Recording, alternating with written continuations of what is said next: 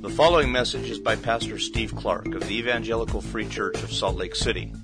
More information is available at our website, www.slcevfree.org.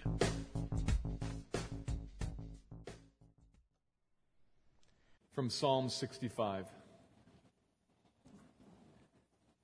Praise is due to you, O God in Zion and to you shall vows be performed. O you who hears prayer, to you shall all flesh come. When iniquities prevail against me, you atone for our transgressions. Blessed is the one you choose and bring near to dwell in your courts. We shall be satisfied with the goodness of your house, the holiness of your temple. By awesome deeds you answer us with righteousness, O God of our salvation, the hope of all the ends of the earth and of the farthest seas. The one who by his strength established the mountains, being girded with might, who stills the roaring of the seas, the roaring of their waves, the tumult of the peoples, so that those who dwell at the ends of the earth are in awe at your signs. You make the going out of the morning and the evening to shout for joy. Let's pray.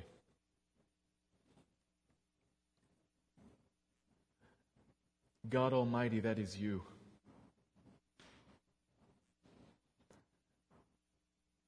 The one Lord of the heavens and the earth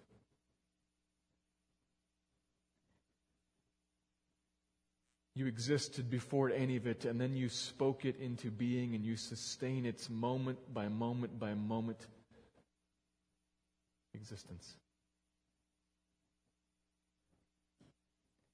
Give life to us, creatures of yours.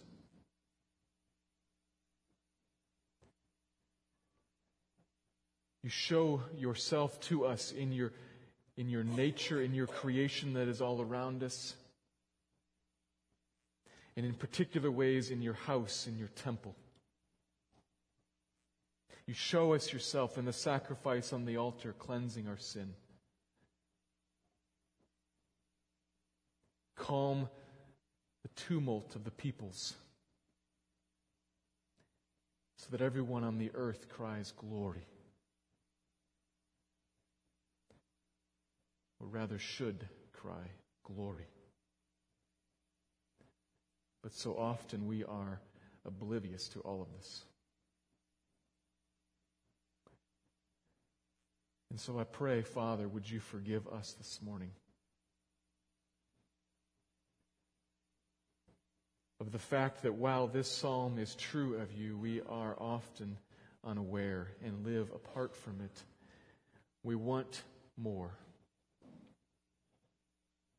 So forgive us, Lord, and I pray, move here in this room this morning by your Spirit's power to, to make more happen within us, to make us aware of you, to graciously enable us to live before you and to see you, to interact with you as you really are, and to live in your world as if you really are. It is what you deserve, and it is what our souls were made for. So I pray, graciously help us this morning, Father. And particularly help us to see your glory in your Son.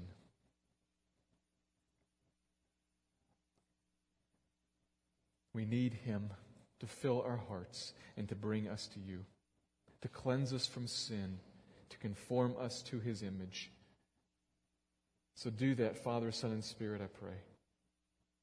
Use this time this morning to build your people, to build your church, and to honor your glorious name.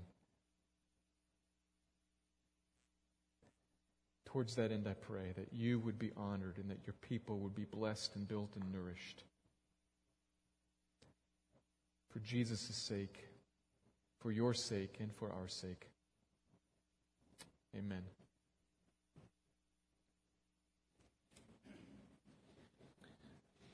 We've been moving through the book of 1 Corinthians, and last week we looked at the last half of chapter 10, and there we saw that Paul is finally bringing to a close the answer to the question he was asked in a letter What about eating food sacrificed to idols? Can we do that?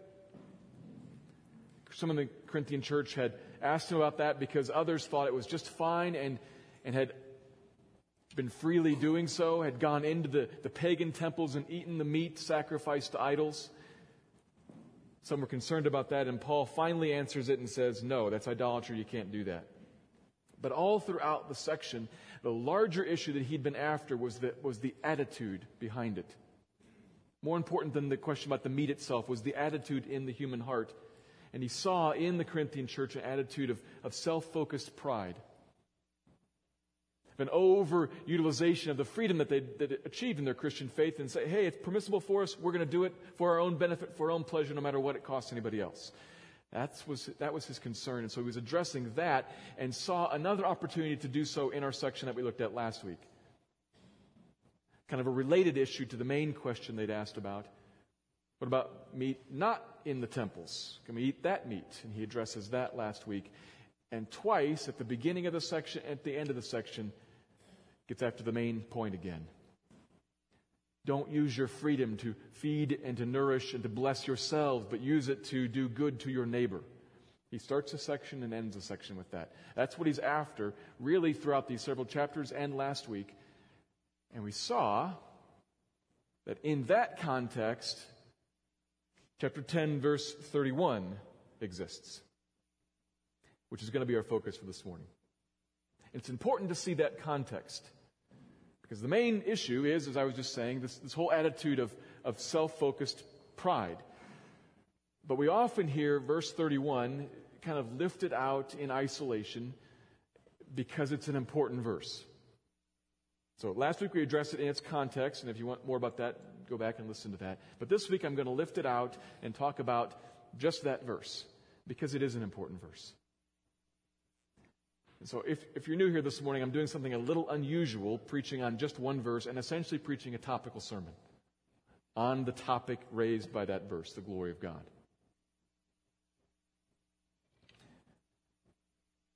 It is an important topic. And really, I'm just going to scratch the surface of it. But the, the concept, the topic, the idea of the glory of God and of God Himself is a topic that is of tremendous importance and I believe profoundly neglected in Christian circles today. In my life, even. And I know these things, but I find that I drift away from it constantly. I drift away from it, and, and as I talk to people, I know you do too we drift away from the fact that fundamentally, you and I, we are always people before God. Long before we are people before our spouses, or people before our parents, or people before our coworkers, we are people before God. We are God's creatures and we live in God's world. We are here for God's purposes. And while we may acknowledge that, very often what happens, even as Christians, what happens is that rather than living before God, we live beside Him, with, with Him along in tow, facing the world. There's something wrong with that. We are people before God. Meant, designed, created to take every single cue from Him to, to have such a focus on him that every twitch in his face, every, every catch in his breath gets our attention and causes us to look closely, think, and respond. People before God.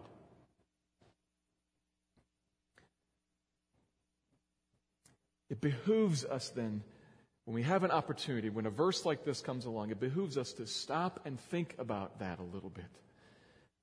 Living before God, living before God for His purposes, living before God by His power, living before God in His world. And what this verse tells us is what God's agenda is, what His purpose is here for us. So let me read it This is 1 Corinthians 10:31. So whether you eat or drink or whatever you do, do all to the glory of God. Period.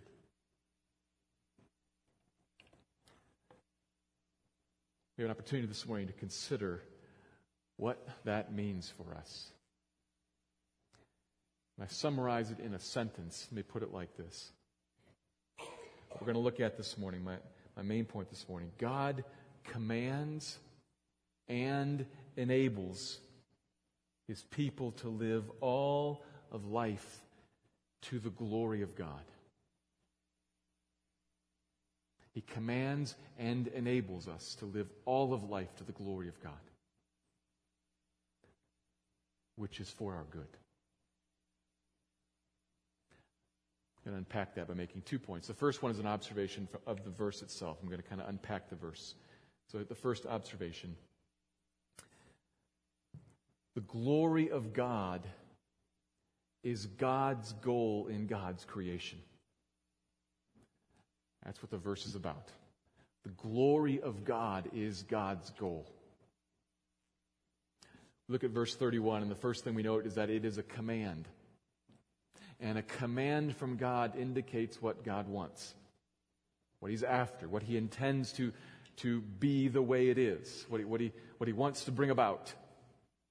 And so He commands that. Do all to the glory of God. All, as in all endeavors, as in everything in life eating and drinking, whatever. Now, now, eating and drinking, obviously, in this context, means something. Paul has something particular in mind. He's, he's just been talking about eating the meat offered to the sacrifices. So he has something particular in focus. But stepping away from that particular context, we should note that eating and drinking are very, very ordinary things. They are extraordinarily common. And when he tacks on or whatever you do, it, it really could not get any more generic. This is intended, he, he writes this sentence to, to make us think not about religious rituals or worship services, formal, structured church gatherings. He wants us to think about basic bread and butter life. This is about taking out the garbage about doing your homework, about running the kids to soccer practice. It's about you sitting in your car all by yourself with just your thoughts. It's not about Sunday morning worship service. Uh, it is about that, but it's not just about that. It's about far more than that. Run of the mill life. God's goal is that in all of life, in every moment, in every event, in every circumstance, to the glory of God. It is fundamental, foundational, basic, elemental to life. Which heightens the need to make sure that we understand it. What does this mean? If in every single aspect of life I am to be about this, what is it? Well, let's, let's start by thinking about the word glory. Glory in itself is not a biblical word. It's not, it's not a limited to the Bible sort of thing. If you think about it, we, we could use that word in all of life and do. It gets attached to, to warriors, to sports events, a, a glorious concert, a glorious sunset. It, it's used everywhere out there. It, it simply means, in its various forms, whether the noun or verb, you have to modify what I'm saying to, depending on the, the grammar. But it, it simply means great honor, praise, high distinction, adoration, exalting something, highly honoring it, to give it glory, to glorify it. If I were to write something to the glory of George Washington, I would be writing a piece of literature that is designed to display for everybody who reads it how good and honorable and great and high and exalted and wonderful George Washington is, probably by talking about his character and the things he did. Talking about his honesty and his integrity and, and mentioning that he commanded the first army of the United States and was the first president of the United States and, and did an incredibly important thing in walking away from the presidency after two terms so as not to establish another king. Remarkable there. I have spoken to the glory of George Washington. It's not a biblical idea.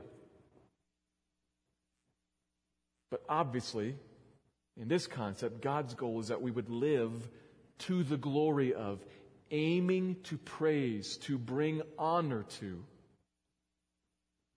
to bring exaltation to, to reveal to others how good and wonderful God is. How do we do that? We'll take one of the examples from the passage to eat to the glory of God. He gives us some hints. The context right before and the context right after. To eat to the glory of God from right before touches on the, the subject, the, the, the attitude of thankfulness, up in verse 30. If I eat with thankfulness and I eat giving thanks, I'm not condemned.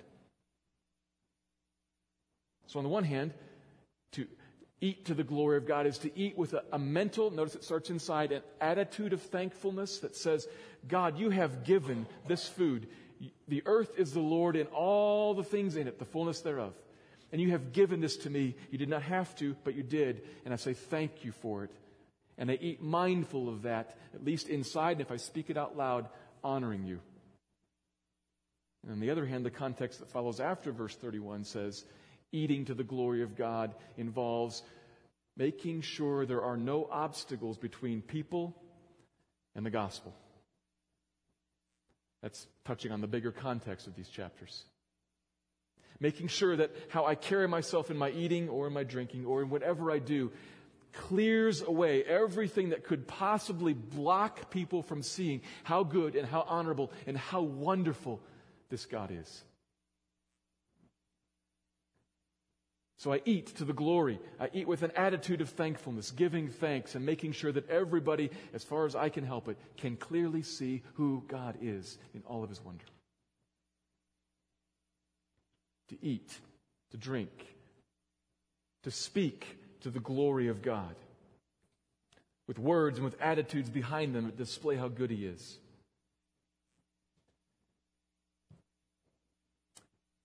I suspect that right up to this point, nobody fundamentally disagrees with me. Maybe I haven't thought about it in, in exactly some of those ways, but, but this is not, I haven't said anything really very unique yet.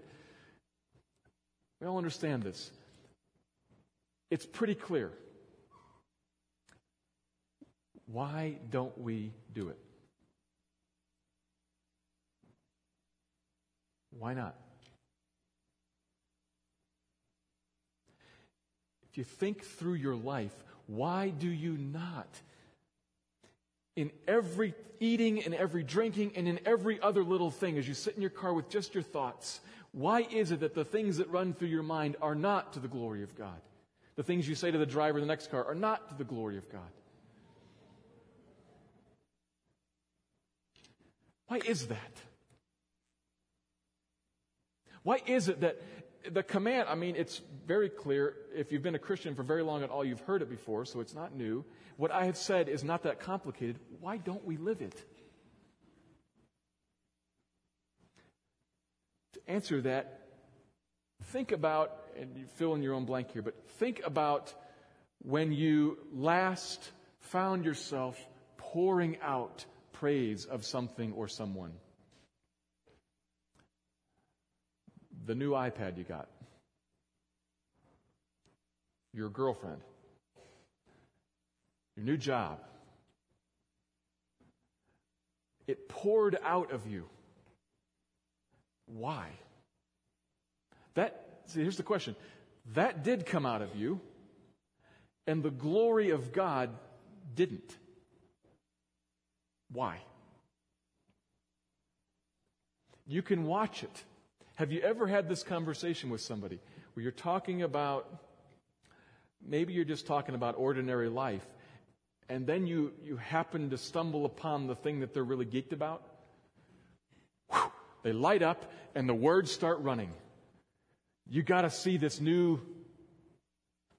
I've had people show off their their uh, their Kindles to me like this, which are okay. Their their iPhones, their cars, their houses, golf clubs. You've had this experience. You suddenly discover, oh, that's the thing he cares about. That's the answer. That's the thing he cares about. The reason that it runs out of his mouth is that it owns him in here. It's got him in some way. And the reason that God doesn't, the reason that the glory of God doesn't run out of our mouths and run through our hands is that He doesn't have us in here.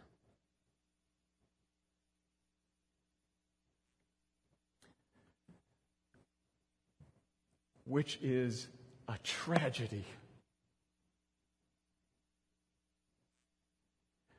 A tragedy, men and women. And I'm not talking about just because it's disobedience. It is that too. It's a command that it's disobedience. But moving away from that fact, it's a tragedy because this is what you were made for. And it doesn't have you. In moments, yes. In periods of time, yes. But not in a steady state in eating and drinking and in everything you do. It doesn't have you. And that is a tragedy. We are, we are so often like, like starving newborn infants.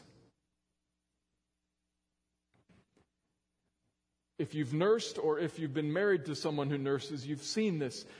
The baby is hungry, crying and wailing and lashing. And mom's trying to make the connection. The food is right there. It has let down. It is available and plentiful. And baby cannot find it. And you want to just grab the head and just. Right? I've not done this, but I've seen it three, three times around. It's real. It's right there.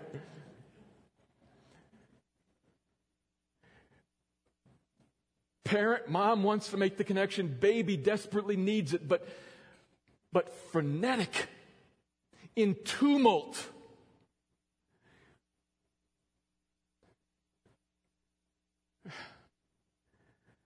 Would that we would have something just touch that baby, touch that man, touch that woman, and say, oh,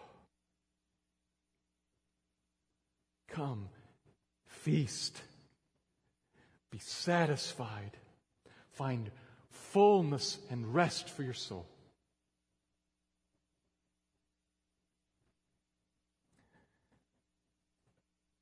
He commands that. He commands that because, moving ahead into the second point, because it's what's right and good, but also it's what fills us. And men and women, we, we should be grieved by this. There should be repentance because it is disobedience, and there should be an, an awareness of some, there's something significantly wrong inside of me that I am not moment by moment throughout all of my day completely mesmerized by and seeking to communicate the goodness of this God because He is full goodness. Something's wrong with me in here. I am in turmoil. I am, I am tossed around. I need someone to lay their hand on me and say, ah, Stop.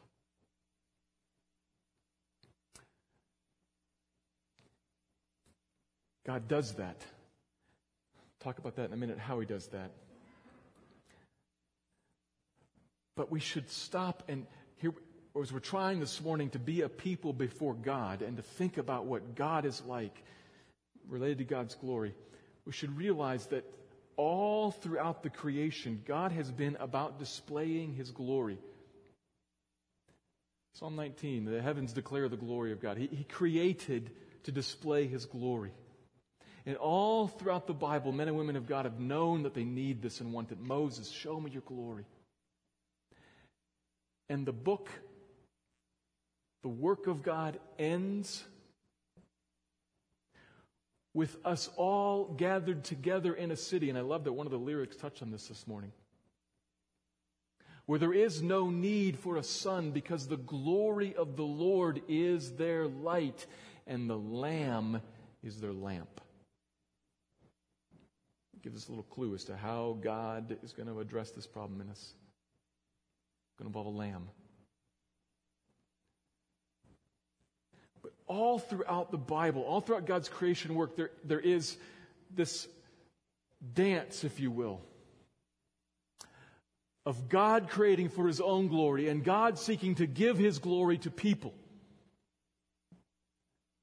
And us thrashing. And so God steps in and he puts his hand down and he acts so as to make the connection. And the second point then God's commitment to his own glory comes to our rescue in the cross. God's commitment to his glory is, is profound, it is strong. And it's his commitment that comes to our rescue. It does so in the cross. And I could speak that sentence with emphasis on his own glory the Bible is, is full of Isaiah 42, Isaiah 48 are instances where, where God makes clear, I will not share my glory with another. God is righteous. And he knows full well what the first commandment is. He gave it. And he won't break it. He will not allow there to be another God rivaling him. He will defend his own glory. And he will work so as to propagate his own glory, to make it known, his own glory which does not mean that beneath that there's no glory in anything else anywhere. There, it is appropriate to give honor and praise other things. The Bible says so. But it's all beneath and underneath of God's agenda to pursue his own glory. He's right. He does that. He's committed to it. Committed to it because it's right and committed to it because he loves us.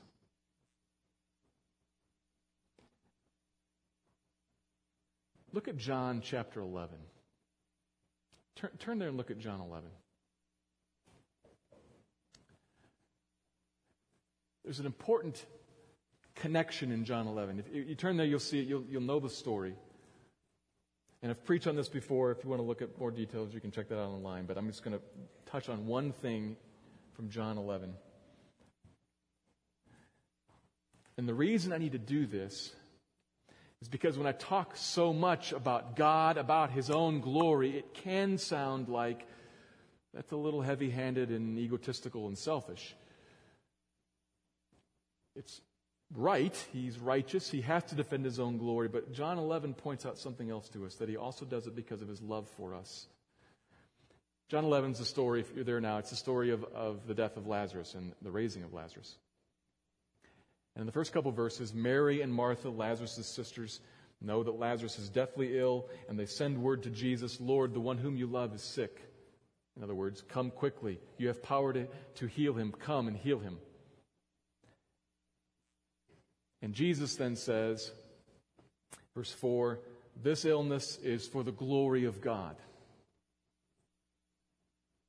Whether you eat or drink or get sick and die, do it all for the glory of God. That's what Jesus is saying. This illness is for the glory of God, that the Son of God may be glorified. Next verse. Now, Jesus loved these guys. So he hurries down to heal him, right? No. So he waits. He loves them, so he waits. And that's an important translation point. If you some translations miss this. The next word is so. Therefore, he waited two days longer before going to help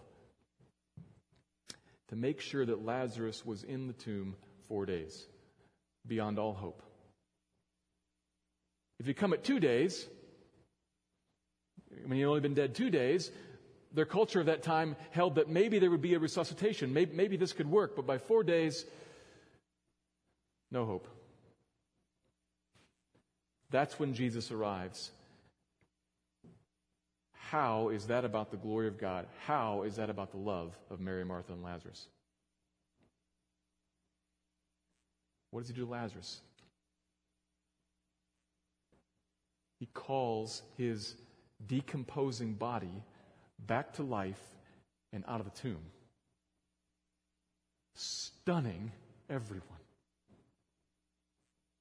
Healing, we've seen that before, but not this. He is glorified in a new and greater way by showing his power over death, which is his love to Mary, Martha, and Lazarus, and us who read it. As we see something new about his glory. To, so, to, to put this together, what, what the glory and love connection is, is it is loving to us. It feeds us. It is the, the food. It is the milk that sustains us to see the glory of God in constantly new and deeper and wider ways. So for God to be about His own glory and God to be about our love are both united to one another. He is greatly committed to doing the right thing and defending his own glory. And he is greatly committed to doing the loving thing and showing us his glory. God's committed to his glory, and we aren't. What's he going to do about that?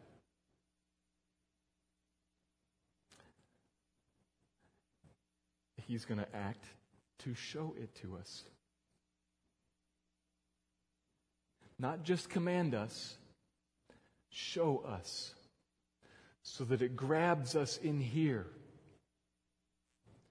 so that we're won by it. He shows his glory to us in a myriad of ways. And this is what gets hard for us modern people who live in a world that seems stuck on fast forward and volume 10. I think this would have been easier in a world where when you walk away from people, it is silent. And when the sun goes down, it is dark. I think this would have been easier in that world, but it's possible here.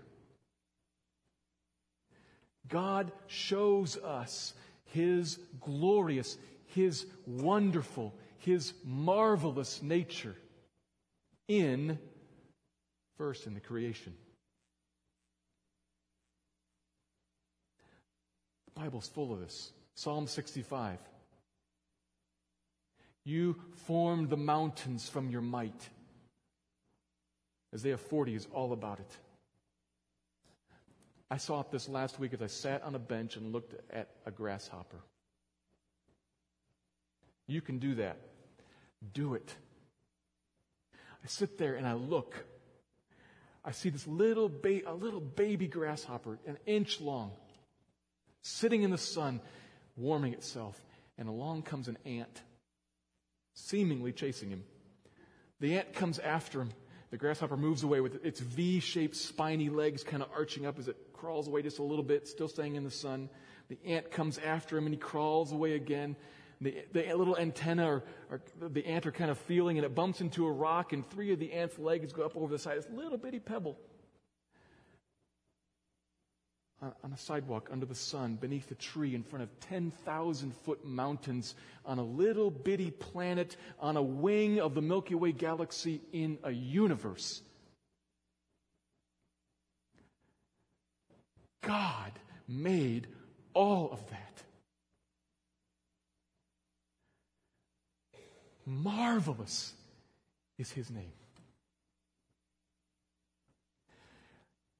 Controls the little antenna that goes like this and the Milky Way, which is small by comparison.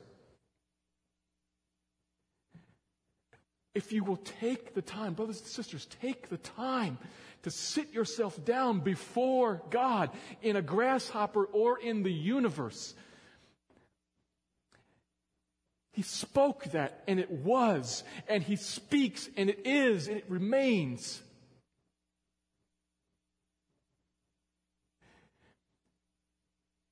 And alarmingly, we can walk through and exist in all of that oblivious to it.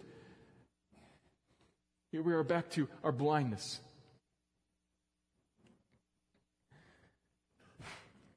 Have you ever had the gift of tears? Do you know what I mean by that? It's an old phrase. The gift of tears. A gift from God that leads you to wet eyed sorrow. It can come in a moment like that if you'll stop and wait. You see the little, the smallest of all creatures in the vastness of a universe, and then you realize, I don't care most of the time. Oh my. And I don't say that, that I don't care for, I don't say that to, to like bust your chops or something. I, I say that to be honest if we're honest, men and women, brothers and sisters, even as Christians, we walk through most days forgetting. At best, beside Him, forgetting. And so I sit there and I look at that, and you can, and I plead with you, sit there and look at those things and realize, oh my, I don't care. Woe is me.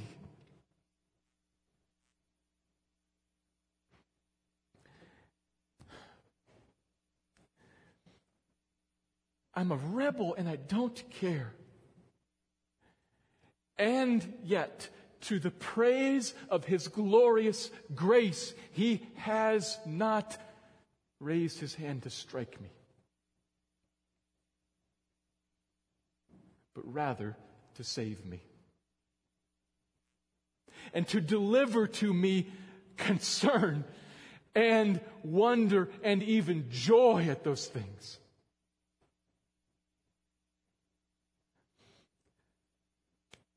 That's you. You sit there deserving of one thing and a recipient of another. That God would graciously give you the gift of tears in that moment. As you would realize something about His glorious grace his nature, not just his works, his power to make, but his nature, his character to save even rebels like you and me. That God would send his son. That God would step into a world full of people who do not care. That God would himself come and himself go to the cross that he does not deserve to save and then to deliver you to eternal enjoyment of his goodness.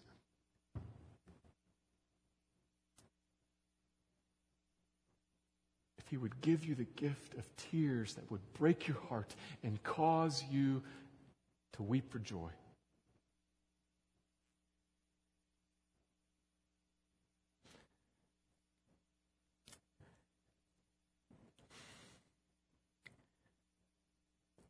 What God has done. What God has done to rescue us from our blindness and to rescue us from our deprived living. Not just depraved, deprived living. Walking through a world and through a life without the thing that is glorious God Himself. What God has done is a marvel.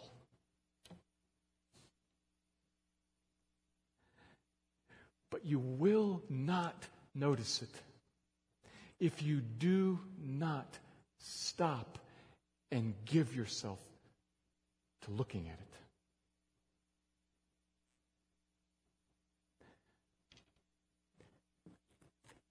It will come to you as you look at an ant and think about it, as you look at the scriptures and think about them, I read Psalm 65 because I read that this morning.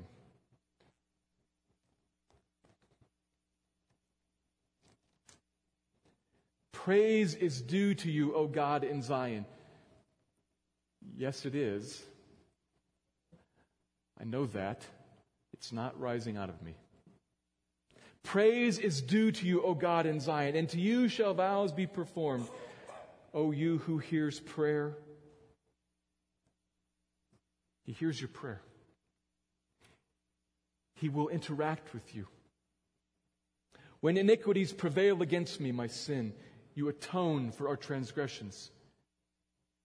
It pays for my sin. He will hear me. He will cleanse me. We shall be satisfied with the goodness of your house, the holiness of your temple. And I stop and I think about that. Why? It's because there, that's where God and man meet. There in the temple, in his house, where his presence is known, that's where I can meet him and I'll find goodness there. Oh God, will you show it to me? You must, you must stop and look. Look out there, look in here, and realize that the only reason that he can even talk to you is because he has acted to remove your sin off of you and make you clean in his sight to the praise of his glorious grace. God is committed to his own glory for your good, and he has acted in Christ to save you. So I plead with you come and feast. Find what's good about him. Find it for your, your own soul's sake. And when it's there, then the obedience to the command will, will, will follow because it'll flow out of you. You will talk about that which grips you. Come and taste and see that the Lord is good. Let me pray.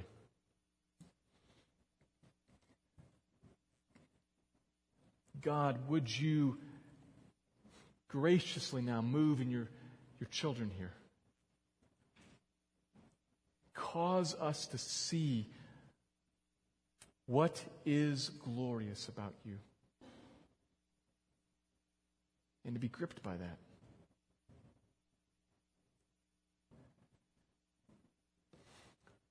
Father, we're at your mercy because if we're honest, all these, these concepts, these words, these passages, they are all familiar to us, in some cases, too familiar. And so we are at your mercy, needing you to stir us. And at the same time, needing you to calm us. To settle the turmoil so that we will stop and eat.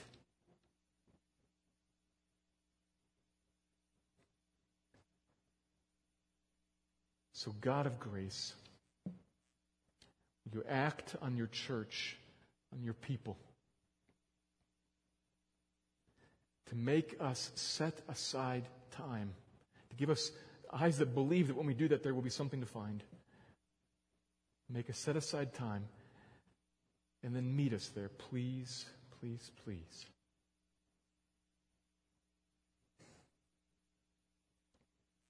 Just show us Jesus. The only Savior of the world. Cause us to marvel at Him and to love Him and to rest in Him.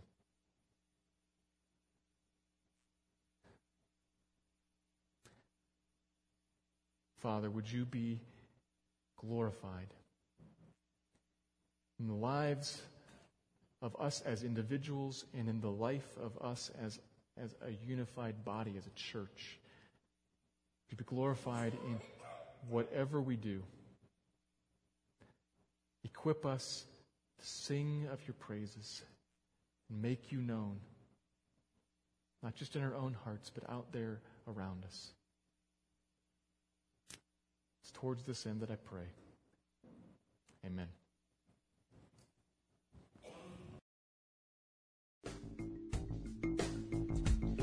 Thank you for listening to this message by Pastor Steve Clark of the Evangelical Free Church of Salt Lake City in Salt Lake City, Utah. Feel free to make copies of this message to give to others, but please do not charge for these copies or alter the content in any way without permission. We invite you to visit our website at www.slcevfree.org or call us directly at area code 801 943 0091. Our mailing address is Evangelical Free Church of Salt Lake City, 6515 South Lion Lane, Salt Lake City, Utah, 84121.